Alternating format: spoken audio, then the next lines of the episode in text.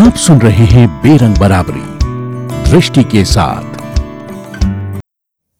जिस देश में हम औरतों को सिर्फ़ इंसान नहीं, माता का रूप मानकर हमें एक औहदे पर बैठाकर हमें पूजा जाता है, क्या उस देश का कानून हम देवियों को मर्दों के बराबर के अधिकार देता है?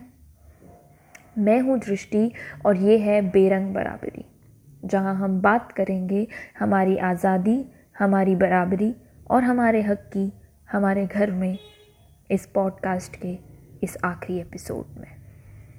पिछली किश्त में हमने बात की थी कि गृहिणी होकर भी हमारे कामों को उतनी इज़्ज़त मिलनी चाहिए, जितनी किसी बाहर काम करके पैसे कमाने वाले इंसान को मिलती है।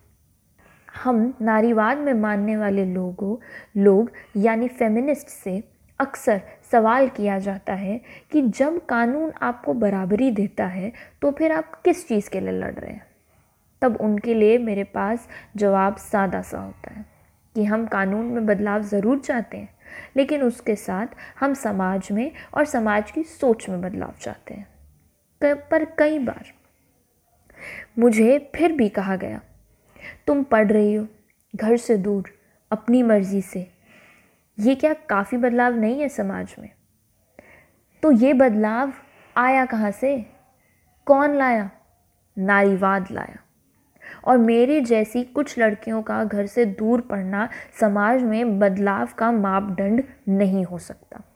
क्योंकि आज भी सड़क पर चलते हुए हमें छेड़ दिया जाता है और संविधान में लिखे हमारे अधिकार धरे के धरे रह जाते हैं। अगर आज मई 2023 में एक 16 साल की लड़की को सरेआम मार दिया जाता है दिल्ली के रौनक भरी सड़क पर और समाज के लोग कुछ नहीं करते हैं तो शायद अभी भी हमें नारीवाद जो बराबरी की बात करता है उसकी ज़रूरत है। मुझसे किसी ने एक चाकू और नारीवाद में फ़र्क पूछा था कुछ दिन पहले। मैं कोई जवाब नहीं दे पाई। उन्होंने खुद जवाब दिया चाकू में कोई पॉइंट होता है और नारीवाद में नहीं। यानी कि हमें अब नारीवाद की कोई ज़रूरत ही नहीं है।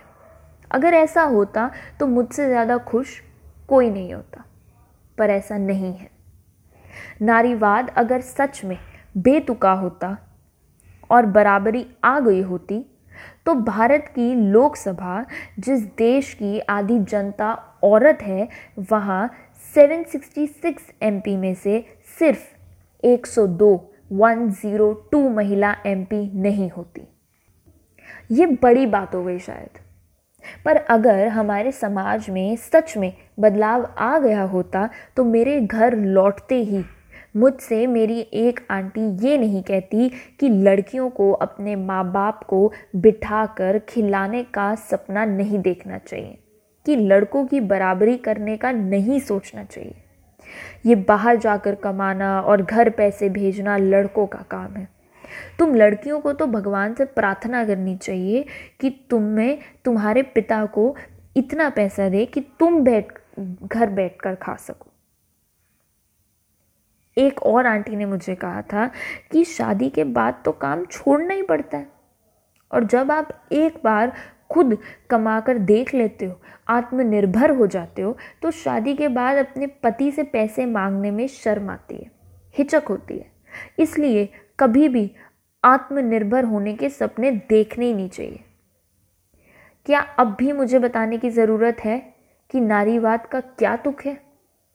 कि जब मुझे कोई मेरे मास्टर्स की डिग्री और मेरे माँ बाप के लगे इतने पैसों को यूँ ही छोड़ने को कहे, तब मैं मान लूँ? क्योंकि किसी आधे स्त्री दोषी आदमी को लगता है कि औरतों के पास सारे हक आ चुके हैं और अब नारीवाद का कोई तुक नहीं है। हमारे संविधान में हमारा हक आदमियों की बराबरी का होगा। लेकिन किसी भी कम पैसे मिलने वाली दुकान पर जाकर आदमी और औरत की महीने की तनख्वाह पूछ लीजिए। पता लग जाएगा कितनी संविधान की दी हुई बराबरी है। उस औरत को आप कैसे बताएँगे कि तुम्हारे पास अधिकार है? जब उसे आदमी के जैसा काम करने के बावजूद उससे कम पैसे मिलते हैं, या फिर जब माँ पापा के फ्रेंड्स पढ़ाई कैसे चल रही है के बाद दूसरा सवाल यही पूछे कि जर्नलिज्म करके शादी कैसे करोगे? हमारे अस्तित्व, हमारी मर्ज़ी से लिए हुए फैसले सब शादी के सवाल पर रुक जाते हैं। तब भी कहेंगे नारीवाद का कोई तुख नहीं। अपने मास्टर्स के कॉलेज में मैंने जब जब किसी को बताया कि मैं नारीवाद में विश्वास रखती हूँ और उन्होंने मुझसे पूछा कि तुम बराबरी में नहीं मानती, तब तब मुझे लगा कि नारीवाद के साथ साथ जागरूकता की भी ज़रूरत है।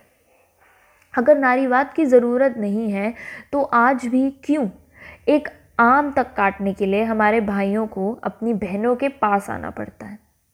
कुछ दिनों पहले मैं अपने स्कूल गई थी। वहाँ मेरे साथ जो मेरी दोस्त चली, वो टीचर बनने की पढ़ाई कर रही है। और जब मेरी बाकी टीचर्स को ये पता लगा, तब उन्होंने कहा, तुम लड़की हो ना, तुम्हारे लिए टीचिंग अच्छा करियर है। दृष्टि, तुमने जर्नलिज्म थोड़ा मुश्किल करियर चुन लिया है लड़की होने के बाद। उनका मानना था, क्योंकि हम लड़की हैं तो हमारे लिए टीचर बनना आसान होगा। क्योंकि ऐस आगे जब हमारी शादी होगी, बच्चे होंगे तो हमें आसानी होगी।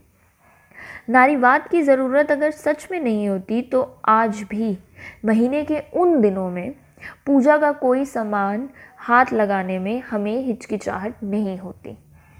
हमारे इतने पढ़ने के बावजूद कई बार मैंने अपने आप को मंदिर ना जाते हुए देखा है। सिर्फ़ इसलिए क्योंकि मेरे पीरियड्स चल रहे होते हैं। नारीवाद मुझे ऐसे ही अंधविश्वास और स्त्री द्वेषी प्रथाओं पर सवाल उठाने की ताकत देता है और इसलिए नारीवाद बेतुका नहीं है।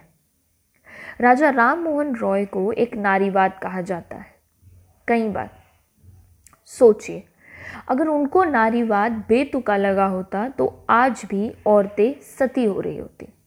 अगर बराबरी मांगने वाले इस क्रांति की ज़रूरत हमें कभी महसूस नहीं होती तो आज भी मेरे घर की औरतें घूंघट कर रही होती और हम पढ़ाई के बजाय घर के काम सीख रहे होते। नारीवाद की ज़रूरत तब खत्म होगी जब हथरस जैसे रेप के मामले नहीं होंगे। जब महिला पहलवानों को न्याय के लिए अपने मेडल्स गंगा में नहीं बहाने पड़ेंगे। जब औरतों से उनके हर फैसले पर सवाल नहीं किया जाएगा। तब मुझ जैसी एक फेमिनिस्ट को नारीवाद क्यों ज़रूरी है पर एक पॉडकास्ट नहीं करना पड़ेगा। उस दिन नारीवाद बेतुका होगा और उस दिन हम औरतें बराबर होंगी। नारीवाद का घरौंदा जल्द हम सबको बराबरी के रंग दिखाएगा। इसी आशा के साथ मैं दृष्टि, एक फेमिनिस्ट बेरंग बराबरी के साथ आप सबसे विदा लेती हूँ। आप सुन रहे थे बेरंग बराबरी दृष्टि के साथ।